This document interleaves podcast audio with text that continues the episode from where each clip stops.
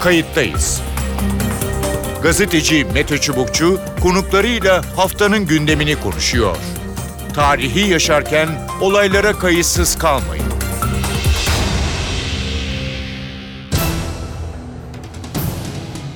İyi günler bir kayıttayız programıyla daha karşınızdayız. Tarihe ışık tutmak ve olan biteni anlamak için önümüzdeki dakikalarda sizlerle birlikte olacağız.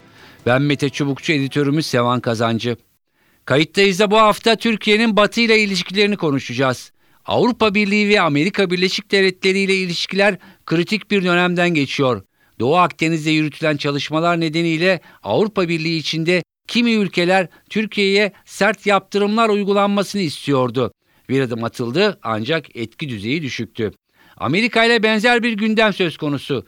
Katsa adı altında yeni yaptırımlar gelebilir. Uluslararası ajanslara yansıyan haberlere göre Donald Trump gitmeden önce yaptırım için danışmanlarına talimat verdi. Türk diplomatik kaynaklarsa olası yaptırımların ekonomik olmayacağı, savunma alanıyla sınırlı kalacağı görüşünde. Avrupa Birliği ve Amerika Birleşik Devletleri ile sorunlu bir dönemden geçiliyor. Peki diyalog kapısı yeniden aralanabilir mi? Yoksa yaptırım tehditleri Türk dış politikasını yeniden şekillendirecek mi? Kayıttayız da bu sorulara yanıt arayacağız bu hafta. İki konuğumuz olacak. Kayıttayız'ın konuğu Nilgün Arısan Eralp. Nilgün Arısan Eralp, TEPAV Avrupa Birliği Çalışmaları Merkezi Direktörü. Hoş geldiniz programımıza. Hoş bulduk.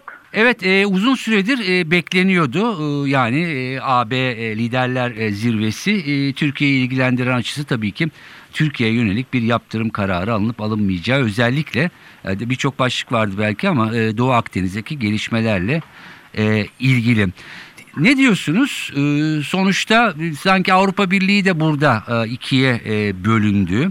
Ötelendi diyenler var. Efendim kendi işlerindeki kavgayı Türkiye'ye teşmil ediyor diyenler var. Türkiye'nin bir takım hatalı noktaları olduğunu söyleyenler var. Önce bir sonucu değerlendirir misiniz? Söylediklerinizin hepsinin belli ölçüde doğruluk payı olduğunu düşünüyorum. Sonuç esasında beklediğimiz bir sonuçtu. Almanya'nın başını çektiği ülkeler grubunun 4-5 ülke ama tabii Almanya ağır basıyor. Türkiye'ye ağır yaptırım uygulanmasını kabul etmeyeceğini tahmin ediyorduk. Bunun arkasında Avrupa Birliği'nin Almanya'nın da içinde olduğu bazı ülkelerin ve ayrıca kurum olarak Avrupa Birliği'nin e, Blinken ekibiyle yani Biden'ın dış politika ekibiyle yakın temasta olduğunu ve yaptırımlara birlikte karar verecekleri bilgisi bize daha önce gelmişti. Ne e, Biden yönetimindeki Amerika Birleşik Devletleri ne de Avrupa Birliği ve özellikle Almanya Türkiye'ye bu aşamada ağır yaptırımlar uygulanmasını öngörmüyor. Çünkü e, gerek Doğu Akdeniz'de gerek de Orta Doğu'da şu anda yeni bir istikrarsızlık istemiyorlar. E, istikrar peşindeler. Bunun için de Türkiye'ye ihtiyaçları olduğunu biliyorlar. Bir de bir Avrupa Birliği yetkilisinden, üst düzey bir Avrupa yetkilisinden e, yaklaşık 2-3 hafta du- önce duyduğumuz bir konu vardı. Esasında Doğu Akdeniz'de Türkiye'nin bazı savlarının uluslararası hukuk açısından geçerli olduğunu biliyoruz. Ama biz tam içeride bu konuda Yunanistan'a ve Kıbrıs'a baskı yapacakken Türkiye öyle bir hareket yapıyor veya Türkiye'de en yüksek düzeyden öyle bir açıklama geliyor ki bizim elimiz zayıflıyor de, demişti. Ee, ben de biraz Türkiye'ye zaman verildiğini düşünüyorum. Hem Türkiye'ye hem Avrupa Birliği'ne. Bir defa gördüğümüz bir gerçek var. Maalesef Türkiye artık Avrupa Birliği'nin gözünde bir aday ülke değil. Yani herhangi bir aday ülkeyle ilgili bir zirve kararı çıkarken gündeme gelecek hususlar hiç burada bu son zirvenin sonuç belgesinde yok. Sadece dış politika açısından yaklaşılıyor Türkiye'ye ve Türkiye ile yeni bir formül arayışı içindeler. Yani Türkiye ile ilişkileri farklı bir çerçeveye oturtmak istiyorlar ama nasıl bir çerçeveye oturacaklarını bilmiyorlar. E, o, e, o... Onun için de zaman verildi. Böyle bir hazırlık için hazırlık yapacaklar. Tamam o formüle geçmeden önce e, ya dinleyicilerimiz de aydınlatmak için e, yani kaçırmış olanlar e, olabilir. Tabii. E, belki bilmeyenler olabilir. Bilenlerin olduğundan da e, eminiz. Yani e, ne diyor Avrupa Birliği yani Doğu Akdeniz'le e, ilgili e, yani Türkiye'nin e, faaliyetlerine hangi gerekçeyle karşı çıkıyor? Esasında 1 Ekim'deki zirvenin sonuç belgesinde söylediklerini yeni bugünkü bu dün ve bugünkü zirvede de tekrarlıyorlar. Türkiye'nin Doğu Akdeniz'de yaptığı doğal gaz araştırmalarını yasa dışı olarak da e, nitelendiriyor Avrupa Birliği ve uluslararası hukuka uymaya davet ediyor Türkiye'yi. Peki E, bu Türkiye ne evet. yapıyor? Yunan uzmanlardan bile duyuyoruz. Türkiye'nin haklı olduğu noktalar var. Türkiye Navtex ilan ediyor. Gemilerini oraya yolluyor. İşte Meis'in güneyine yolluyor. Doğu Akdeniz'deki başka yerlere yolluyor. Türkiye bence bir çalışma yapmalı. Savlarının haklılığını ortaya koyan, uluslararası hukukçularla da birlikte çalışılan bir çalışmayı ortaya koymalı ve tekrar bir çok taraflı uluslararası konferans çağrısı yapmalı. Eğer Avrupa Birliği bunu yapamıyorsa ki yapamadığı görülüyor. Neden olduğu sorusuna sorarsanız e, söylerim. Hı. E, Türkiye bu çağrıyı yapıp bir uluslararası konferans toplayamasa bile bu çalışmayı Avrupa'daki medya organlarında duyurmalı. Çünkü Türkiye'nin haklı olduğu noktalar var. Hatta bence Türkiye Uluslararası Adalet Divanı'nın kendi savıyla ilgili kararlarını da duyurmalı. Çünkü Peki. böyle kararlar var. Ya şunu demeye çalışıyorum. Örnek vereyim. Meis Adası gibi son derece küçük, ana karaya bu kadar uzak bir adanın Yunanistan'ın iddia ettiği gibi çok geniş bir inhisari, e, münhasır ekonomik bölgesi olamaz. Geniş bir karasuları olamaz, kıta sahanlığı olamaz. Uluslararası Adalet Divanı'nda benzer kararlar var. Türkiye bu konuda çalışmalı Mart'a kadar. Peki. Yani burada daha çok anladığımız kadarıyla Yunanistan ama asıl e, herhalde bu Güney Kıbrıs'tan e, çıkıyor değil mi? Yani e, Güney Kıbrıs'tan bir de çıkıyor. Fransa var burada. Ee, Fransa'nın derdinin başka olduğunu düşünüyorum. Fransa Türkiye ile bir egemenlik çatışması içinde Doğu Akdeniz'de. Esasında Fransa Doğu Akdeniz'de değil, en Akdeniz'in en batı ucunda neredeyse yer alıyor ama bir egemenlik savaşı içinde. Fransa zaten hep Avrupa Birliği'ni kendi ulusal çıkarları için kullanmıştır. Gene aynı konuda ve tabii Yunanistan'la e, Güney Kıbrıs Fransa'yı kullanıyor. Fransa da Yunanistan ve Güney Kıbrıs'ı kullanıyor. Ama son zirvede görüyoruz ki onların istekleri yani Türkiye silah ambargosu, sektörel yaptırım, ticaretin kısıtlanması, limanların kapatılması gibi ağır yaptırımlar uygulanmadı.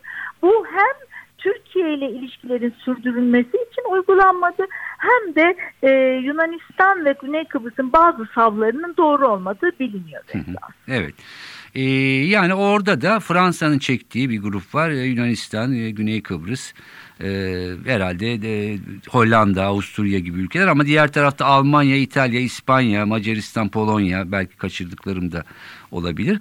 E, Malta var bir de o grupta. Malta evet. evet. Ne diyor yani Almanya ve e, Almanya'nın birlikte olduğu e, grup e, şimdi böyle bir şey bir karar çıkmadı. Mart ayında mı bakalım diyor. E, Mart ayında çıkabilecek. Ben biz ilk önce şöyle duymuştuk. Ağır yaptırımlar sıralanacak. Fakat bunlar uygulanmayacak. Türkiye bu Avrupa Birliği'nin değerlendirmesine göre yasa dışı faaliyetlerini sürdürürse Doğu Akdeniz'de bunlar Mart'ta uygulanacak. Ama böyle bir ağır yaptırım sıralaması olmadı. Bir defa Türkiye'ye e, bu saydığınız ülkeler Türkiye ile yakın ticari ve ekonomik ilişkilerin e, farkındalar ve en fazla da onların mesela Türkiye'de ciddi yatırımları var. İspanya'nın mesela bankacılık sektöründe. Evet. İkincisi Almanya'nın başını çektiği bir grup. Mülteci krizinde Türkiye'nin çok ciddi bir yük taşıdığının farkında ve bu mülteci konusundaki işbirliğinin sürmesi gerektiğinin farkında. Ee, Üçüncüsü Avrupa'nın ne olursa olsun farklı bakış açıları ortada bir karşılıklı güvensizlik bile bulunsa Türkiye'nin bir NATO müttefiki olarak önemli olduğunu, Türkiye'nin Rusya'ya kaptırılmaması, tabiri caizse kaptırılmaması gerektiğini öne sürüyorlar. Bu nedenle böyle hani tırnak içinde hafif yaptırımlar oldu. Mart'ta ağır yaptırım gelebilir mi? Bu e, büyük ölçüde Türkiye'ye bağlı. E, dediğim gibi Türkiye savlarını uluslararası hukuktaki dayanaklarıyla birlikte diplomasi yoluyla öne sürerse puan kazanacaktır. E, kendisi açısından da önemli olacaktır diye düşünüyorum. E, Avrupa için artık önemli olduğunu düşünmesem de içeride hayata geçilecek, e, geçirilecek somut reformlarında Avrupa'da Türkiye'yi başında desteklemiş kamuoyunda olumlu bir izlenim bırakacağını, bunu liderlerin politikalarına da yansıtacaklarını düşünüyorum. Ama başta şunu söylediniz e, Avrupa Birliği de e, bu ve belki benzeri konularda da Amerika Birleşik Devletleri'nin yeni yönetimini e, bekliyor. Yanıldım mı? Tabii yeni yönetimini bekliyor. Hatta yakın yeni yönetimle temaslara başlanmış bile. Hı hı. Ben e, yeni Dışişleri Bakanı olarak resmen atılacak Blinken'ın 2-3 hafta önce bir e, demecini okumuştum. E, Türkiye'nin kaybedilmemesi gerektiğini, evet Türkiye'nin bazı e, davranışlarının kabul edemez edilemez olduğunu ama Türkiye ile bu, bu konularda bir diyalog tesis edilmesi gerektiğini düşündüğünü söylemişti. Yani o bu düşünceler e, zirve sonuç belgesine de yansımış. Zaten Avrupa Birliği zirve sonuç belgesinde de yazıyor ama Amerika Birleşik Devletleri ile koordinasyon içinde götürülecektir e, Türkiye'ye yönelik alınacak kararlar diyor ama bu koordinasyon çoktan başlamış durumda. Yani e, Türkiye'ye bir şans daha veriliyor diyeyim ben. Size. Peki e, yani şunu göreceğiz yani Trump döneminin tersini e, Trump zaten mesafeliydi Avrupa Birliği'ne e, ama Amerikan yönetimi e, belli ki Avrupa Birliği ile e, Birlikte de çalışacak. birlikte e, çalışacak. Peki çok teşekkür ediyorum programımıza Ben katıldığınız ve ederim. yanıtlarınız Ben için sağ olun. Kayıttayız'ın konuğu Profesör Fuat Keyman. Fuat Keyman Sabancı Üniversitesi öğretim üyesi ve İstanbul Politikalar Merkezi direktörü. Hoş geldiniz programımıza. Hoş bulduk Mete. Amerika Birleşik Devletleri e, yeni başkanıyla yeni bir e, dönem e, geliyor. E, tabii eski dönemden kalma Türkiye ile ilgili bir takım başlıklar var ve son dönemde çok konuşulmaya e, başlandı. E, bunlar arasında bir takım yaptırımlarda da söz ediliyor. E, ne dersiniz? Yeni bir dönem e, başlayacak. E, liderlerin mesajları var birbirlerini tanıdıklarıyla ilgili. E, Türkiye'nin e, nabız yoklaması, Amerika'nın nabız yoklaması. Belki kısaca oradan e, konuşarak başlayabiliriz. Esasında bildiğimiz gibi e, biraz e, uzun süren e, Trump'ın e, itirazlarının çok olduğu bir e, seçim dönemi yaşadık e, Kasım ayından beri. Ama e, 12 Aralık günü e, Amerika seçim sisteminin ilginçlikten kaynaklanan bir şekilde e, Electoral College yani seçmen koleji denen e, kurum e, oyları verecek ama oylar zaten eyaletlerin toplam oylarının verilmesi anlamına geliyor ve seçimin artık res sonuçlarının resmileşmesi anlamına geliyor.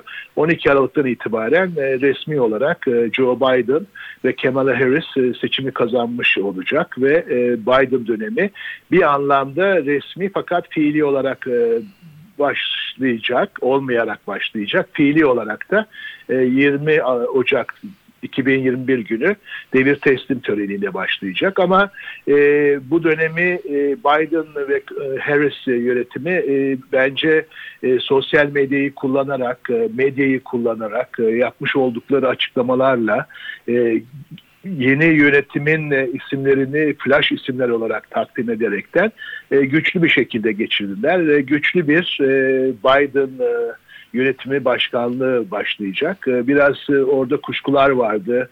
E, Joe Biden'ın yaşıyla ilgili Joe Biden'ın son anda bu sürece katılmasıyla Amerika'yı kurtarma operasyonu olarak e, katılmasıyla birlikte ama e, gördüğümüz kadarıyla benim de gördüğüm kadarıyla güçlü bir e, şeyi var. E, hem dış politika olsun hem ekonomide olsun bir takımı var. E, Kamala Harris de e, güçlü bir bir yapıya sahip. O yüzden e, 12 Aralık'tan itibaren resmi fakat fiili olmayan 20 Ocak'tan itibaren de e, resmi ve fiili olaraktan Biden başkanlığı dönemi başlayacak. Peki Türkiye ile ilişkileri e, nasıl yansıyacak? İlk, ilk karşılıklı kulis çalışmaları da yapıldı. Nabız Yani yoklamaları evet yapıldı. karşılıklı kulis çalışmaları yapılıyor. Benim Washington'u izlemem hatta biraz da New York'u, Atlanta gibi önemli yerleri, Los Angeles gibi önemli yerleri izlemem içinde biraz ikiye bölünmüş bir yapı var. Ee, Bir yapı e, Türkiye'nin de hamlelerine bakalım. Yeni bir dönem başlıyor. Trump döneminde büyük zararlar da yaşandı ilişkiler içinde. O yüzden de biraz bakalım Türkiye ne yapacak biraz yumuşak olalım diyen. Ama öbür taraftan da biraz pesimist olmakta e, haklılık da olabilir. E, güçlü bir şekilde yaptırımların başlaması, e, Türkiye'ye karşı tavrın alınması, hatta Türkiye'ye karşı tavır alınırken Avrupa Birliği'nin, Avrupa'nın da kullanılması gibi bir e, daha e, Türkiye ile e, zıtlaşma, Türkiye ile daha sert diyebileceğimiz bir e, ilişki biçiminin kurulması üzerine bir görüş var. Hı hı. Bu ikinci görüş şu anda biraz daha e, sanki güçlü gibi ve bu nedenle de biraz basına sığdırılaraktan katsa yaptırımlarının başlayabileceği üzerine e, bir takım e, girişimler e, yapıldı. E, o anlamda esasında çok e, zor bir dönem e, başlıyor ama o ikili yapı var. Yani hala e, Washington'da, New York'ta hem e, başkanlık e, çevresinde hem de e, hem de esasında düşünce kuruluşları içinde e, biraz bekle gör, biraz yeni bir ilişki kurulabilir mi üzerine e, bir e, bir yaklaşım var.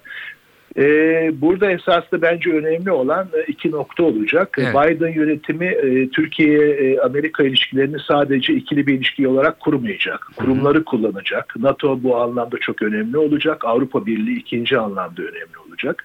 Bazen bu kurumları kullanarak Türkiye'ye yaklaşacak. Bazen e, kendi kurumlarını yani Pentagon, Pentagon gibi, State Department gibi kendi Hı hı. kurumlarını e, kullanarak yaklaşacak. Yani kurumlarla başkanlığın birlikte olduğu bir bir Evet. yapı içinde Peki. olacak ve Hı hı. e, biraz da çok taraflılığa dönük olarak e, yaşanacak.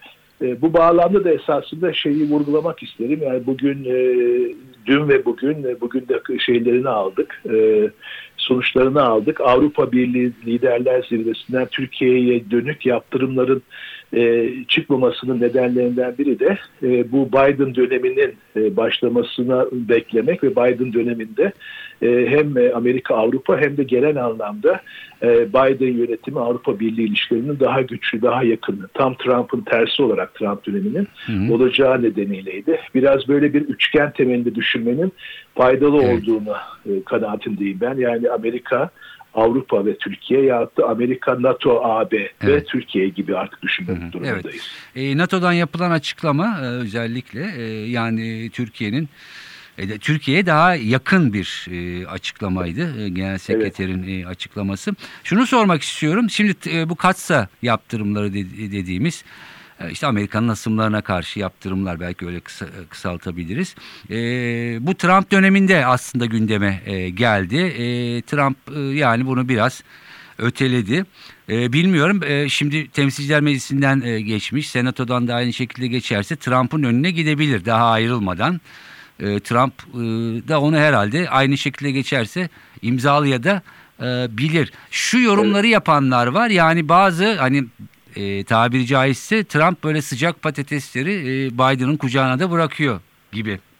Olabilir çünkü e, esasında biz e, biraz gözden kaçırıyoruz. Yani referans veriyoruz ama gözden kaçırıyoruz. Washington bağlamında Türkiye'ye yaklaşırken son dönemlerde en önemli e, kıstaslar, faktörler, unsurlar ne dersek diyelim e, biri Rusya'ydı. Yani Türkiye-Rusya ilişkileri yani S-400'ler temelinde düşündüğümüz, Suriye temelinde düşündüğümüz Türkiye-Rusya ilişkileriydi. O yüzden de e, Türkiye-Rusya ilişkilerinden çok rahatsız olan bir bir grup var e, Washington'da. O yüzden de bu katsa yaptırımlarında özellikle S-400'ler ama ta Halk Bankası'na kadar gidiyor orada. E, daha Avrupa Birliği'nden daha ciddi anlamda yaptırım süreci işli- işliyor. Daha ciddi konular var mas mas masada. Ama e, Rusya bağlamında bunu Trump'ın önüne getirebilirler. Trump da esasında e, gider ayak bunu bunu yapabilir ama yapmasa bile bence e, Biden yönetimi 20 Ocak 2021 tarihinde başladığı andan itibaren bu Türkiye-Rusya ilişkileri, Türkiye-NATO ilişkileri yani burada e, Rusya'ya karşı bir tavır alınacağı için orada e, ciddi anlamda Türkiye zorlanacaktır. Ya bu zorlamanın içinde e, yaptırımlar da olacaktır. O yüzden de esasında ilginç bir şekilde hem e, e, biraz evvel söylediğim gibi Türkiye-Amerika ilişkilerini NATO ve AB'ye referans vermeden düşünemeyeceğimiz bir, bir, bir döneme giriyoruz. Hem de yaptırımlar temelinde de hem AB ile ilgili yaptırımlar hem de Amerika ile ilgili yaptırımlarda böyle bir ilişkisellik ortaya çıkıyor. Yani stratejik olarak çok dikkatli davranması gereken bir döneme giriyor Türkiye. Biraz Cumhurbaşkanı'ndan e, süreci yumuşatıcı e, söylemleri duyuyoruz. E, Dün örneğin Azerbaycan'da Ermenistan ve sınırların açılmasıyla ilgiliydi. Bazen Avrupa Birliği ile ilişkilerin düzelmesi anlamında bir takım ya da reform süreci temelli bir takım söylemler var. Ama giderekten bu süreç esasında ciddi anlamda uygulamaya dönük bir takım hamlelerin Türkiye'den beklen, çözülmesi üzerine gelişecektir diye gör- görüyorum. O yüzden e, Trump imzalayabilir. İmzalamasa bile bence bu masadaki yaptırımlar özellikle S-400'lerden Halk Bankası'na kadar giden yapı, yapıda e, önemli bir e, unsur olacaktır. Türkiye-Amerika ve Biden-Erdoğan ilişkilerinde ama artık Biden-Erdoğan ilişkisi olarak e, kullanmamamız Evet. gerekiyor. Amerika burada çok dikkatli olarak bunu mümkün olduğu kadar kurumlar arası ilişkiye döndürüş Doğru. dönecektir ve kurumlar arası bir şekilde göreceğiz bu ilişkiyi. Peki son sorum olsun kısa bir yanıt rica edeceğim. Şimdi Tabii. böyle iki ucu biraz keskin e, bir e, bıçak e, yaptır yani e, Rusya ile ilişkisi de olan bir Türkiye. Amerika o kadar artık yaklaşmayın diyor ama bir yandan yaptırımlar gelirse e, Türkiye'nin e, diğer tarafa savrulma ihtimali de e, var. Yani şunu soracağım. E, yeni bir ilişki dönemi bir, iki e, daha iplerin kopması ve daha farklı noktalara gitme. Ne dersiniz? Valla esasında 2021 bu anlamda çok e, ilginç geçecek. Çünkü biliyorsun e, Almanya Dışişleri Bakanı'nın da Doğu Akdeniz'de, Suriye'de biz bir şey yapmadığımız zaman e, Amerika, NATO, AB bir şey yapmadığı zaman boşluğu Rusya ve Türkiye'nin doldurduğunu söyleyen bir demeci vardı. Bence esasında hem Suriye konusunda, Doğu Akdeniz konusunda ki o Libya'yı da içeriyor. Hı hı. Hem de Azerbaycan, Ermenistan yani Karabağ'dan, Kafkas, Kafkaslardan Avrupa'ya kadar olan bütün konularda böyle bir e, boşluk ve kararların alınması gerektiği bir döneme giriyoruz. Tam bilemiyoruz yani nasıl gelişecek. Evet. Burada Türkiye zorlanabilir diye düşünüyorum. Yani Türkiye'den talepler e, biraz biraz evvel söylediğim gibi sadece Amerika değil, Amerika dendiği zaman Avrupa gibi olacaktır. Avrupa değil, Avrupa dendiği zaman Amerika gibi olacaktır. O yüzden 2021'de bu süreci çok tartışacağız Evet. tamamıyla esasında şu anda biraz 2021 başına bırakılmış ki e, AB ile ilgili olan süreçte de Mart'a bırakıldı biliyorsun yaptırımlarla ilgili süreç. O yüzden de e, bu senin programlarında ya da başka okazyonlarda 2021 yılı e, bu anlamda sadece Rus, Suriye'nin Doğu Akdeniz'in değil büyük güçler temelinde Amerika, Avrupa, Türkiye, Rusya bu alanda da e, ciddi tartışmaların olacağı bir yıl olacaktır. Şu anda bir belirsizlik var e, ve ikiye bölünme var. E, Hı hı. Göreceğiz ama Türkiye'nin çok ciddi e, uygulamaya dönük e, sadece retorikte değil uygulamaya dönük kararları alması gerektiği hem içeride hem de Hem dışarı, dışarıda. dışarı, dışarıda dış işlerinde bir döneme doğru e, gidiyoruz. Yani komşularla ilişkilerinin düzeltilmesi örneğin İsrail'le Mısır'la dan başlayarak biraz ekseni Avrupa'ya dönmek, Amerika'ya, Batı'ya dönmek gibi bir süreçte yaşanabilir diye düşünüyorum. Peki. Fuat Keyman çok teşekkür ediyorum. Kayıttayız'a katıldığınız ve yorumlarınız Ee, için. Sağ olun. İyi yayınlar. Sağ olun. Sağ olun. Evet görüşler böyle. 2020 muhtemelen bu şekilde kapanacak ve 2021 konuklarımızın da söylediği gibi Türkiye AB, Türkiye ABD, Türkiye NATO ilişkileri açısından gerçekten önemli bir yıl olacak. Yeni liderler var, yeni yaklaşımlar söz konusu.